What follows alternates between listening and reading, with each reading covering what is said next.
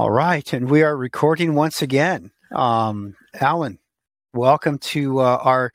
Thank you for joining me at our next episode of Avoid Crisis. How you doing today?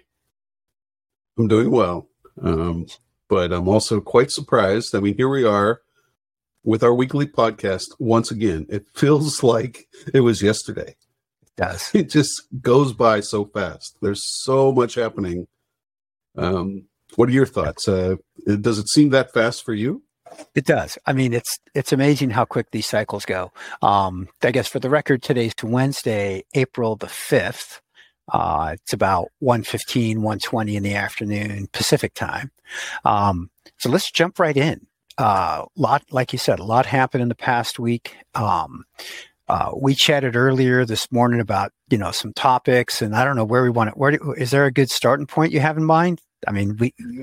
What do you want to jump yeah, on you first? know, I, I think that you know one of the things that we've been talking the most about, I guess, um, just in this particular time period, has been related to the current banking crisis we're in. So, just to kind of look at that and say, we are in a banking crisis. Everyone right now that I'm at least hearing about in the discussions are saying it's not the same as 2008. But I think if we go back to some of the earlier podcasts where we're talking about, we talked about this idea of tentacles, right? It starts in one place and it reaches out. And um, just kind of following up with this, and, and the reason why I think it's a good place to start is, well, as you know, we just had the end of uh, a quarter, March 31st. So calendar year, public traded companies, their quarter, first quarter is ending March 31st. And so right after that, what do we have? We have the earnings release. And who is on deck right away? It's the banks. And what is it that we typically hear from the banks? Some sort of a commentary on the economy. But what did we hear even, well, in the most recent days? We heard from JP Morgan, Jamie Dimon talking about, you know, we're still in um, in a banking crisis and uh, we're not out of it. And I don't know if that's a foreshadowing of their individual particular you know bank and the issues they're facing or if it's more pervasive than that and let's not forget that he was really the uh, the individual that's credited for being a big part of arranging and bringing forth the 30 billion investment in uh, First Republic Bank here. Then we've talked a lot about them. So just putting that into um, a perspective and saying, why are we hearing now that there's still a lot of rippling going through the banking system? And uh, we talked before about how there was going to be winners and losers. And we even talked about the big banks that they weren't necessarily the winners, even though it looked like you're taking your money out from a regional bank because you're saying, hey, I need to make sure that my deposits beyond the FDIC limits are going to be covered. So maybe I go to a bigger bank, even if it's not covered, I feel it's not going to have a run on the bank. But now we're hearing that uh, not all is well. And uh, what does that exactly mean? So uh, let's just go ahead and get started there. There you go. Okay, so there's a couple of topics there. We can jump on First Republic, or we can jump on other banks in general. Um, let, us do that specific first. Uh, so First Republic, um, the, you know, yeah, Jamie Dimon did lead the the, the group that I, I, hate saying rescued. I, I, think they came to the aid of First Republic. Um, we're still too close to know if it was a rescue or not. You know, how close did they get to, to having these problems? There's other problems that they have though that that are kind of the next logical step. Um, there were several announcements recently that FRB lost on on the investment side of the house, right? Not the banking side per se, but assets under management. Um, sure. They had some big people that migrated yeah. away, um, went to other went to other banks. I mean, this is going to affect forward-looking earnings for FRB. You know, their tank their their their stock tanked and has stayed down, but mm-hmm. I think everybody's kind of looking at the market, going, "What is the new profit paradigm for banking for the whole financial services sector. Yeah. yeah. You know. So let's let's go ahead and go into some of those parts that you're talking right there, specifically on First Republic Bank, and you called them out as FRB, which is their stock symbol. They're F- trading FRC, now. F- F- FRC. right? But so, for, Yeah. so when you say FRB, you're talking about First Republic Bank. FRC That's is their stock symbol. Okay. That's right. So, That's right. so the thing about it is, it's after this thirty billion dollars comes into the bank that these individuals who at one point felt they had a lot of career development that was going to be very favorable for them being able to manage wealthy individuals at that bank are leaving now or are being pursued by other banks including some of those that are investors right and they're like uh, you know was there no poaching kind of an agreement there? I mean, remember we talked about this. We don't know what the agreement is. And so the friendly bankers coming to your aid, as you called it, right, um, are also at the same time looking for, you know, what is the possibility here that there's some benefit that we can get? And certainly there is a benefit for them because if you were to not try to stem the fear, then you have the risk of contagion. You have the risk of even more money moving out of the banks and moving somewhere else. And we've seen that even going back to the idea of the tentacles, that there has been a lot of deposits that have been coming out of the big banks too. And so, given the fears that we've seen internationally, you know, we talked before about Credit Suisse, and you, you got to believe that there's uh, deposits coming out in other countries as well. So, losing people and people saying, you know what, I don't want to continue to be at this bank and I want to go to some other organization and to do the same types of things in another organization. Um, this is even after the shoring up of the immediate threat, right? So, what does that tell you about what needs to happen? Um, not just at First Republic, but other regional banks. How do how do they look at this and say, you know, um, we need to first of all do something to avoid a crisis, and the crisis that they would be potentially facing is losing a lot of business, right? A lot of customers leaving because a bigger competitor now is offering something better for their employees.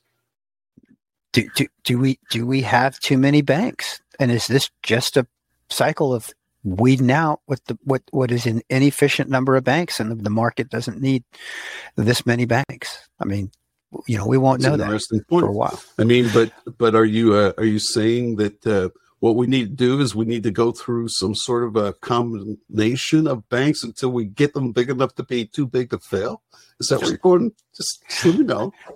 uh I, I, I don't know exactly where, where, where that's going to end. I don't think there it should be regulated to that point. I think if if the market wants to have, you know, if if there are entrepreneurs that want to start and have a bank according to the rules, and they run it soundly, they should have the right to do so. And if we end up with a thousand banks, fine. If we end up five hundred thousand banks, fine. As long as it's done by the rules and the consumers you know the depositors are are protected it's up to the investors the entrepreneurs uh, and the entrepreneurs let's- to uh, take that risk. You know, let's bring it back to just part of the theme of what we're talking about with the void crisis, right? And so, what we've tried to uh, help our listeners understand is that you have to you have to be able to first of all think. And so you're going to listen to what's being said but you're going to look around and make observations and you're really going to try to understand what the situation is then you're going to make some decisions so you're going to think then you're going to decide and then you're going to act on those decisions so here's what's interesting whenever we start thinking about the banks. And I think we talked about this in an earlier podcast about how many conversations you could overhear where people were talking about banks and their money. And we also have this other element of what are not really banks, but these are lenders. So I don't know if you've ever received in the mail an invitation to go ahead and to get a, a you know, a very high rate loan immediately, right? Yeah. Now, the thing is, is that what's interesting about that is we mentioned about Jamie Dimon. He also talked about this non-bank, and he was like, "Are they going to be there when you really need them?" Well, let's go to the local level. Who understands the local community and the local businesses? Who understands Main Yeah. In the small town? Is it the big bank, uh, headquartered in New York City, headquartered in Charlotte, maybe headquartered some other large place um, throughout the world. Is that who understands that local merchant?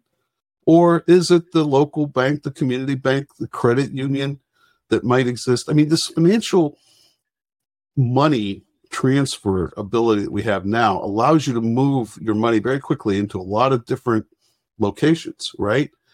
So, money coming out of the system, if that's really what's happening, where is it going? Because this movement, we're talking about the tentacles, right? People are losing deposits at banks small banks, regional banks, large banks. Where's the money going? So is it a matter of winners and losers, or is this something where they're just putting it into CDs as an example right. and saying, you know, interest rates are higher right now? And that kind of, right. you know, points us back to another topic we've been talking about, which is uh interest rates and the, the, where the they're Fed the Fed and raising the Fed and raising rates. Yeah, the the to to the to the point that you just made though about the cash and the demand deposits, it's going to be nice to see. Actually, it's going to be interesting to see the Fed's next uh, publication of M1 data because M1 is the demand deposit, the, the, the cash floating around the economy. And um, uh, if that is truly going down, then to your point, where is it going? And I, I, I believe that it's going back into the market um, I think coming out of COVID, there was a lot of cash swimming around.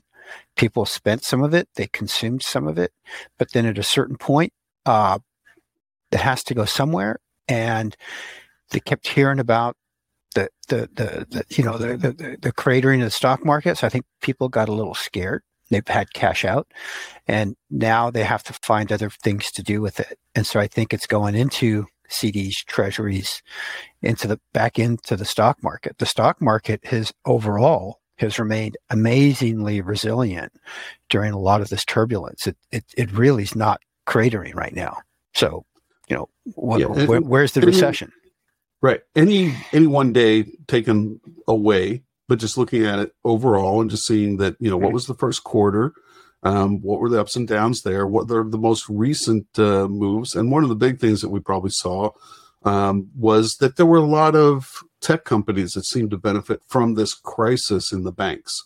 Um, it's not really a flight to yeah. safety; it's a flight to what they feel more comfortable with. Uh, the tech yeah. companies aren't necessarily more safe. I mean, there was quite a bit of, you know, let's take the example Facebook Meta you know, so Facebook is the name most people understand. It's been changed to Meta Platforms. That stock itself went down quite a bit. And then all of a sudden, there was a statement that came from the CEO, Mark Zuckerberg, who said, you know, this is going to be the year of efficiency. They're going to make a lot of changes, going to start to show a lot better uh, returns. And now we're starting to see upgrades. Um, but you look at a number of other companies and uh, you know, another company that's been a recent big winner just from a where they were to where they're at now is Nvidia, who is being pointed to as being a big player in this whole new development of AI. Um, so artificial intelligence, and you know, and, and you think about that, and and we can talk more about artificial intelligence and the impacts down the road because it's not today. We're still talking a lot more about the banking crisis, but you know, you think about the banking crisis. I'm going to tie it back in with artificial intelligence. I'm going to go back to First Republic and I'm going to make this point. If you right now are one of those people who were involved in the biggest wonderful short trade of shorting First Republic Bank, the number one short in the market, and you made your win, you got to look at it now and say, take your win. And I'll tell you why. We had prior to the report, and we talked about this again in the podcast previously, we talked about the report of the short amount coming out on First Republic as an example, right? And I did a little bit of digging there just to give you some idea. Prior to That's... this quarter, the previous short volume was around 5 million. The current short volume, okay. volume right now is somewhere around 9 million. Now, if the stock has gone from somewhere up in you know the 160 down to 130 down to all the way to uh, 40 and it opened and closed and there was all kinds of stops in the market for that and now it's settled down to 13 if you're short, you've got 13 potential more points. I'm just going to call it 14, 13, whatever, but that's as much more as you can make. Now, if you don't take it off the table, let's say you're one of those winners, uh, or let's just say that right now you're one of those roughly 9 million people that are short, you got to remember one thing right now. What do you think the current analyst community believes as a range is the target range for First Republic stock right now? What do you think it is? That's a, that's a great question. Um, I thought I had seen stuff as high as 150 or 160. So I'm gonna I'm gonna take that almost in half, and I'll say 90. You weren't so far off. The current high end target is 181.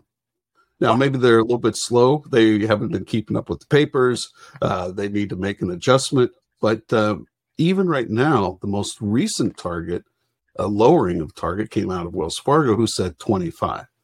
So the point being that if you right now, um, you know, maybe say, hey, you know, if it goes up to 25, my short wins. Here's what can happen. You got 9 million shares, you don't have a lot of float, and all of a sudden people are trying to buy uh, back that position, which means they have to buy somebody that was willing to sell. So let's say somebody bought at 13 and they're like, you know, I'm not going to be paying attention to it for a while. And they're like, oh, uh, somebody's offering me more, but they're not there to sell. You got to find someone who's willing to sell at whatever price. All I'm saying is that you look at the events of this crisis that we're in, which has been focused on the regional banks. And I think the reason is you look at Signature Bank, you look at SVB, and you say, okay, it's vulnerable. But the longer the time goes, then there are less people that are going to leave the bank. The earnings might not be that great for some period of time, but what's the enterprise value? And this is what this is the point that I'm trying to make.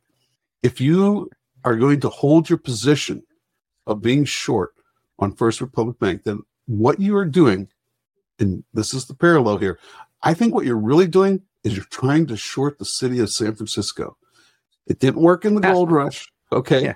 There was a big fire. They came back. COVID was supposed to kill it, right? But, uh, you know, they're still around. You're betting against San Francisco because, you know, this, you walk up and down the streets in, in that town and you're going to see First Republic at every corner. Not every corner, but you know what I'm saying. This is, yeah. You don't go far. You see, yeah. you see a, you see yeah. a branch. I, I, I, I think in general, what we're saying is, is if you're short FRC right now, that do you, you're basically betting, getting, you're not taking your money off the table at 13, 14, 15, where it's trading at right now. What you're basically saying is, I think this thing's going to tank completely. And I personally, I don't think that's going to happen. And so, to your point, if you're short, time to take the money off the table. You're going to be competing with, as this thing gets stable and starts to rise, you're going to be competing with other buyers. And that competition is going to mean that the rebound should be, should be steep, re- reasonably steep. Um, let, us let's talk. You, you, hit earlier. Do, anything else on FRC? Because I want to I want to jump to the next one when when we're ready. I want to make sure we covered this one, all everything we want to get out on on this one. Yeah, I think it's just more looking at the avoiding risk, and we talked before about you know just the concern with the banks and how it ties together. And, and I think the point is is that we're going to hear next week as the earnings release comes out from the banks a lot of views on the economy. We're going to get a lot more insight but we're also going to hear the responses to the analyst questions. And those analyst questions are going to be something along the line of tell us how much deposits you lost tell us yeah. uh, how you feel your risk is going to be uh, mitigated through actions you're taking now tell us what you think about your uh, portfolios and tell us what right. you think about uh, your investments and how those balance out with the risk um, you know, of you know, really being in a position where you can say that you're hedging against uh, moves and could yep. be in interest rates or it could be in, you know, in changes in deposits. And, uh, you know, what are you going to do? So there's going to be a lot of analyst questions that come out when these earnings come out. And then I think the other part, and, uh, and I'm kind of moving into the next piece of this, I think from our discussions and what we've talked about relating to the banks, we also said, well, if the banks are struggling, then that means that they don't have as much money to lend potentially, which makes it so that there's going to be a lot more requirements in credit. And it's going to be harder for individuals to get a loan. And we talked about the VCs and they funded the startups and how that has an impact on innovation. So throwing all those up there and saying, take it from the banks. And now let's talk about your thoughts as we go to this whole credit uh, impact. So interest rates. So interest rates, they popped them a quarter point last meeting. Um, inflation was taming down. Uh, there were some very there some key indicators um, on on on rents and housing uh, prices, etc. Um, you know, part of that I think is a function of higher interest rates. I think people calculate how much house they can buy based upon what's the monthly payment that I can afford, right? And if you're paying more money toward interest, that means you're paying less money toward house, puts a downward pressure on prices and housing. Uh, so I think that's kind of a the, the the decline in the prices, which is exactly what the Fed wanted, right? They want these prices to be coming down. That's right, the opposite of inflation. Um, we just got some really bad news though on Sunday about OPEC plus, you know, limiting supply by something like a million barrels a day, and the price of oil popped ten bucks within a few hours per barrel. Yeah, is, uh, so, is, a, is it because summer's coming up or something like that? Seems like this happens every year. Uh, you know, yeah. That all of a sudden, whenever you know you start needing to drive around in the summer, enjoy the beach and all that, that uh, the price of gas goes up. Yeah, I mean that that was that was I think that's part of it. But I think another part was that um, in in these inflationary times, they you know it's it's a supply and demand thing, right? And they're like, well, you know, we we haven't had as much pop in the prices we thought we would get. And so, and then you got the whole, you know, Russia Ukraine thing going on. They're like, yeah, let's let's let's try to extract a little more, particularly if there's the long cycle concern about you know going green and getting rid of get, getting rid of lower dependence on uh, petroleum products. So they're you know, there, there's a, quite a few things short term and long term at play there, and I think they're just sitting there looking, going, "Why not? I mean, we can we can we can do this." And uh, um, and obviously, the market's going to take whatever they put out. So, but it did it helped yeah. boost the price up. Lower lower yeah. supply, price goes up, right? Well, in part, I think that the whole energy topic is something that we're going to be talking about going forward as well. Um, the correlation, though, of prices at the pump and supply demand is never really perfect. There's a couple of other things that influence the supply demand, and one is the other uses of petroleum. Um, you know, mm-hmm. it's used in uh, in the refineries to produce a lot of other products. There's a lot of um, other parts that are in the whole supply side of it. But just thinking about what gets to the pump, and you have to think about okay how much add-on do you have in taxes? But there is this other consideration which is is the mix of demand for the barrel oil let's just call that's the barrel oil going into your car right? If there's more electric vehicles the idea would be that potentially there's less demand. And then what happens to the price there? Uh, especially given part of what you're getting at which is that supply demand in this particular case may not be completely um, driven by just an economic model. So that you look at the curve supply and demand, but you also think about well, if you have OPEC, they kind of can influence price, and so that price isn't necessarily showing the same kind of elasticity as we would think just from a pure supply demand. But it is an interesting question to be thinking about. Um, okay. So, all in all, when we look back, or sorry, when we look forward, next meeting, are the interest rates going to stay flat? Are they going to tick them up a quarter point, which is what the sentiment was before all this banking stuff went crazy. Yeah. And there's been talk recently. You look at uh, uh, some things, some data about a possible quarter point drop. Like, okay, when when's the when's the next drop going to be? So, what's the next move, and when is the net? When is the first drop going to happen? Um, well, we, we're getting some really good news. I mean, today again being Wednesday, we did see the ten year was starting to um, retrace a little bit. We saw across the board rents and housing prices are coming down, so that means that the fight on inflation has some signs of winning. On labor, there is uh, a lot to be seen maybe in the upcoming uh, jobs report. So that's not coming out until I think Friday, but that'll give us a clue. Um, when we look at the rhetoric from the Fed, if they, if you want to call it that, right, it's really they're making statements about they are trying to be vigilant against inflation, and we we talked earlier on another podcast about how we're seeing inflation all over the world, and um, their positioning has been that they're going to continue to raise rates, and they haven't backed off. But because they went from 50 bips down to 25 bips in the last move, I'm leaning towards a pause in the next uh, decision, and I think that it goes back to what we talked about before they don't have to necessarily maintain uh, every meeting, you know, this this path. And if they say that they're really data observant and dependent, they're going to look at some of these data points and say, you know, it seems that there is a bit of contraction in the economy. And does that mean that we're going to be kind of pushed towards a recession if they continue to raise rates? And who knows? Maybe that's part of the plan.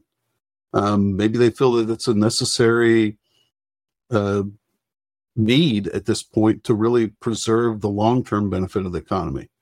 I mean, you talked about this earlier about the amount of stimulus money that came into the system and just the impact of all that money coming into the system and how did it get uh, deployed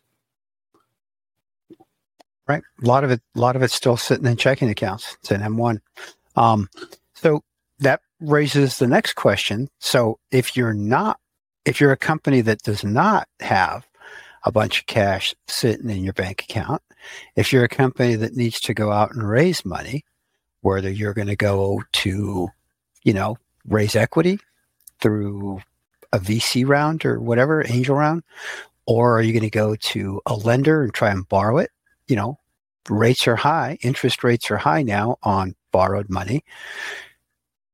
Money's tighter. So you're going to have to give away more equity to get that cash. Um, you know, one of my fears right now is that there's a lot of good ideas, there's a lot of good technology that is not going to come to market in the next year, year and a half, two years, because it, you just can't find the cash to make it happen. Um, if they would have come out two years ago, when it was a heck of a lot easier to get funded and to get cash flow, they might have made it through. But if you didn't get to a critical mass point by now, it's too late. Um, you're going to have to self fund it or you're going to have to earn it. You're going to, you know, because easy money, easy, cheap money ain't here no more and it's not going to be for a while. With the banking crisis, it's actually going to compound this problem because now they need to be more conservative with their balance sheet and they can't make bad loans. They can't afford to have loan write-offs. So, you know, what what does this mean to the general economy? It it's going to be it's going to be a, a hit. It's going to be a, I think it's going to be a big hit. You, you negative hit by the way. I don't mean like a positive hit. Um, so you know, I think the interest rate is a is an important thing to see has yeah. short term and long term effects. So let's go with the the balance of some of the things you said there because I think it's important with you know avoiding crisis and avoiding crisis is trying to look ahead, right? What is it that you can see today? What is it that you're not seeing? And you need to be thinking about this, and then you need to make a decision and act on it. So let's Analyze, take what decide, you just said. right? Yep. Let, us just let's just talk about what you said. One, you gave a pretty good argument of there is the potential for rates to go to a pause, maybe down. Mm-hmm. But at the same time, pointed out earlier was the fact that the Fed still maintains a mandate of raising rates. If you're in a position to where you need money today, or you think you're going to need money in a short period of time, let's say six months, part of what you're saying is now's the time and borrow it. Now's time to go and try to borrow it to try to get it locked in because six months from now, it might be really, really hard to get. Okay, so that's one side of it.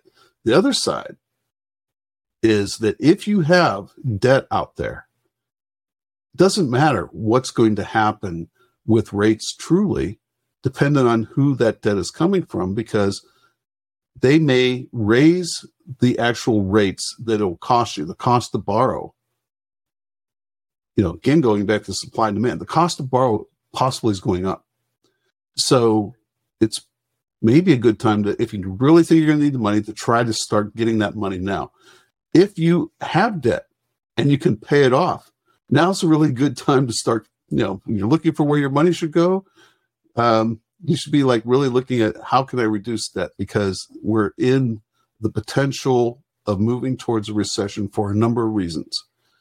We know what's happening with the Fed, but we also know that we have the banking crisis. We also know that we've had a very long economic expansion time period. All those align with the possibility of a recession coming in relatively short term. Yeah, I, I, I don't know if I would use my cash to pay off my debt right now. I, I'd rather have cash than not have debt. Um, you know, particularly if it's fixed, particularly if it's a longer term note, five, seven, ten years plus, you know, um, because if you don't have cash, it's going to be hard to get cash. It's going to be way harder to get cash six months, a year from now. Um, I'd rather have the cash and be more in control and be able to make decisions with that. You don't have cash, you have your, your decisions are much more limited. So Understood. I don't know if I would I don't know if I'd use the cash to to pay yeah. down debt per, right two, now per two, se. Two different scenarios, different uh, individuals that I'm talking about. One, if you do need cash, great time to be thinking and planning for it. How am I going to have that? Where, where's my uh, my backstop line? Remember we talked about that as well. Where am I going to be able to get that cash? Mm-hmm. On the other hand, if you don't think that you're going to need cash as much going forward, just from the uncertainty around interest rates, that's what I'm saying is potentially you should be looking at trying to reduce your debt. Yeah, you, different. You definitely want to reduce expensive debt, right? Um, that's that's for sure. That is absolutely for sure. Um, let's see here. What's our what's our next topic? And then we got to wrap up. Boy, we're well, getting up yeah, to you know, ten minutes. I, I ten minutes that, to go. Yeah, I, I, think that first of all, congratulations on um, getting here to uh, episode five. It's it's really wonderful. Um, it's great to see these episodes being out there to where people can listen to the prior ones. We refer to them all the time. Um, but I think the other thing we wanted to talk about is just a little bit of the strategy we have of um, just building up the subscribers, some of the goals, and, and, we talked about that. And maybe you can share some of that, our advertising campaign, et cetera, our, our subscription goals, et cetera. Sure, sure. All right, sounds great. Yeah, our, our advertising campaign is pretty simple. it's every friend tell two friends. uh, well, I like to know. call it the word of mouth campaign. Like, uh, you know, we rely on people talking to other people. It's yeah, it's a very strategic plan. Doesn't involve a high front end marketing cost. Uh, you know, we're not advertising uh, intentionally, right? I mean, because we value our listeners, we value our subscribers. We know that they are our best advocates uh, to others, and so that's part of it. Uh, what about just the metrics? Have you uh, have you looked at some of those uh, budgetary uh, influences that were sent over to you? Look, look, look, looked at a few of them. Um, I I know that look, our our our main big goal, the one, I mean, the holy grail that we're looking for is when are we going to cross a million? When are we going to have a million listeners, million subscribers? And that's a big number to get to. So I'd like to break that down into into increments if we could. So let's just say the first hundred thousand. We should do something special for that first hundred thousand subscribers. We've talked about this. Yeah, I mean, um, we we need to hear from them, right? I mean, what do they like? Do they like Tootsie Rolls? Uh, you know, is it? Uh, I, I know you probably are thinking sort of, you know, maybe something you don't want to talk about yet, but very interesting ideas. I, I don't want to share them because we're not really ready to, you know, really let everyone know some of the things we're thinking. But there is going to be something that is very nice for them to have.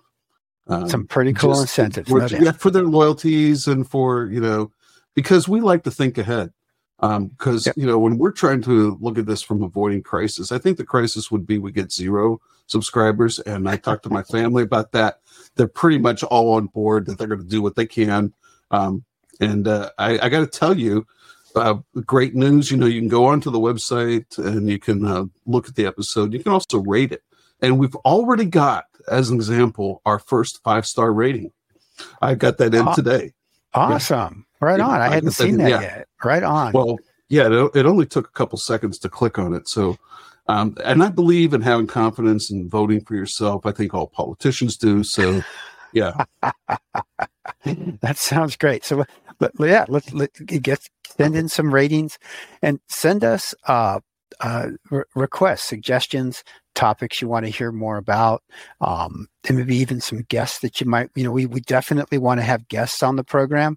Um, you know, uh, so so that's going to be part of the upcoming uh, format. Did, did, I tell you too? You're you're mentioning about guests in the last episode. I called out for a guest, right? That's right. Did I tell you what happened after that? I mean, you know how word gets around, right? Oh, yeah. So you yeah. know, you know, I said Sharon Stone, Spencer Lee, and Shaquille O'Neal. Okay. Right. And then once once the word starts getting out that, you know, they're invited, then they realize that they probably need to do something to kind of show that they're, you know, understanding what a crisis is and how to get involved. So you heard about what Shaq did, right? Uh I, I hadn't quite heard that story. something okay. about he was helping a kid with something. What what happened? Yeah, yeah. yeah. So the, there's this teen in Michigan. He's like 14 years old, and he has very large feet um, size okay. 23. And he was okay. really having trouble getting shoes. And so, you know, there were a lot of people that uh, heard about his story and were like trying to, you know, give him advice about, hey, you could do this, you could do that. And it's just like, well, how do you really get this? You know, how do you, what do you have to do? Well, it turns out Shaq heard about this and reached out to him and helped to arrange to get him shoes. And so, nice. you know, it, it's now he has shoes he can wear, which it seems like such a small thing, and we take a lot of things for granted. But that just kind of goes to show you Shaq and uh, kind of where he comes from. And again, when we do the invitations to people on the show, we don't express always why we would like to have them on the show because that would take away from you know the interest of them if they do join and you know, um, I don't think that at least today that I'm going to add to the list of who I'm inviting. I think I will maybe in the next episode. I know you've been thinking about who you'd like to invite, and uh, you don't even have three. I already have three out there. So I got my third. I got my third. Oh, I haven't announced. Do you want to share it? I got. Go I ahead. got my third. Yeah. So I'll remind you my other two. So All I right. said my first one was Warren Buffett. Oh yeah. Said my mm-hmm. second one was Jamie Dimon. Oh, and okay. I've come up with my third one, Michael right. Roffler. Oh no! You know who Michael really? Roffler is? Oh, of course I know. Yes, yes. Right, of course. You want to, you want to, you want me to well, share with I mean, our guests? For those that don't know, he's uh, yeah. he's the uh, the CEO at uh, First Republic Bank. Um, That's right. That's right. And uh, and, yeah, and, and I, I I got I got I think I should disclose this. I'm a huge fan of First Republic Bank. They got great mm-hmm. service. They've got great people. Um, just a great ethos. Um, I, I just I, I work with them professionally, uh, personally, um, have clients that bank with FRB, and um, it's just I, have in my career working with banks for 30 plus years, um, hands down the best, easiest bank to work with in, in the brick and mortar space. Right? Mm-hmm. Um, there's some cool fintechs that are coming up, but th- they can't offer you the products and, and, and the more advanced services that you need uh, throughout your business and personal life cycle. So fintech's cool. You have a certain role. The brick and mortar's another world. In my opinion, the, the two leaders there, First Republic, you know, when it comes to, you know, in my opinion, hands on, and then the big beast, you know, Chase. That's where we get Jamie Dimon. I know that I know that you don't really um, want to go into any details on why you would invite somebody, but I can guess. I, am just thinking if you go back to you know Avoid Crisis and what we're saying is you need to think, decide, and act. You got to wonder, Mike Roffler, there in a position of watching SVB and all that activity, and then hearing on the news all the time about regional banks and taking a look at the deposits and looking out the window and seeing people showing up outside looking to take money out of the, the bank and somehow in a very short period of time from that you have connection somehow to Jamie Dimon. Let's not forget it wasn't just Jamie Dimon, it was Janet Yellen. I mean, who knows who else was involved. But all of a sudden there was a vote of confidence for the US banking system and he was in the middle of it. And what's interesting is we talked about how banks are structured, and it didn't have to start where it started. It could have started somewhere else. Yeah. It could have happened, and it did happen in two places, right? But some of these other regional banks weren't that far behind. And you, you just have to wonder, you know, what what happened in that period of time? And we may never know, but it would be interesting just to um, be able to kind of understand it from observing what's going on, you know, and thinking, and then deciding, you know, need to do this, and then taking action. Because if that didn't happen and happen in a very short period of time, I don't know where we'd be today. Yeah, they're definitely. That, that's why I wanted love him to have have him as a guest. Is uh, this happened really fast. And yeah. uh, what what was what was that like? So well, there's another there part of it that's that's really interesting as well, and that is the regional banks were relatively untouched during the financial crisis. Remember, it was bigger banks. Um, they right. weren't the mega mergers when you combine them all. Now they're super big, right? But back then there were a lot more banks that were large, but not as large as they are today. And yep. the regional banks were looked at as being safer at that time. So yep. it's flipped. Yep, for sure. But we're running up on time. So I would like to throw out for next time. I I want to say we're going to come in and let's say we have a uh, a startup company. It could have 10, 20, maybe 50 employees. It's got this great idea, great technology. They need some money. Where are they going to get it and what's it going to cost them? But we are out of time. So we're tickling an idea for our next episode. What's one, what's an idea for next time, Allen? Then we're going to sign off. You have one for next time? Uh, for next time? well, you know, when you say your idea, then all of a sudden I'm just thinking about that, and and so I can't like stop and go. Oh, I, I want to do that one. Okay, my idea is your idea. Okay, I'm just going to follow. Right. Okay, great. That sounds uh, great. Well, that, that, that's going to be one of ours for, for next. I know, but uh, not, not, I just want. I want to go another hour. Could we do that? No, I guess not. no. So. But, but I do want to we'll, go we'll another thirty. I do want to go another thirty seconds though. Yeah. Because we have a big announcement. Actually, our next episode. It's going to be funny how the timing on this thing, because our next episode, if it all goes right, should be live. Right. We're working with the great team at Earmark. And mm-hmm. Earmark is helping us produce these podcasts, getting up on, getting the website up, getting them on all the, you know, the, the apps to download and, you know, the Apple podcast store and the Android and all that stuff. I don't know how that works. They do. That's why we that's why we work with them because they're the best at it. And they've told us that uh, that we can be up and live on our episode that we're going to record next week. So we're going to be doing a live uh, broadcast, simulcast, you know, live to tape recording uh, uh, next week. So that's pretty exciting. I just think that uh, you know that's going to really help to drive the subscriber growth we've been looking for. But again, yeah. it's word of mouth. If you're hearing it today, tell somebody you heard this.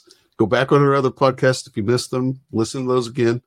How many people did you say they needed to tell? Every person that that uh, hears this should tell what 10, 15 people about it I, Absolutely. The numbers. Yeah. Okay. All right. All right. Thanks Sounds great. again. All right, Allen. Okay. Take care. All right. All right. Take care. Bye bye. All right. Bye.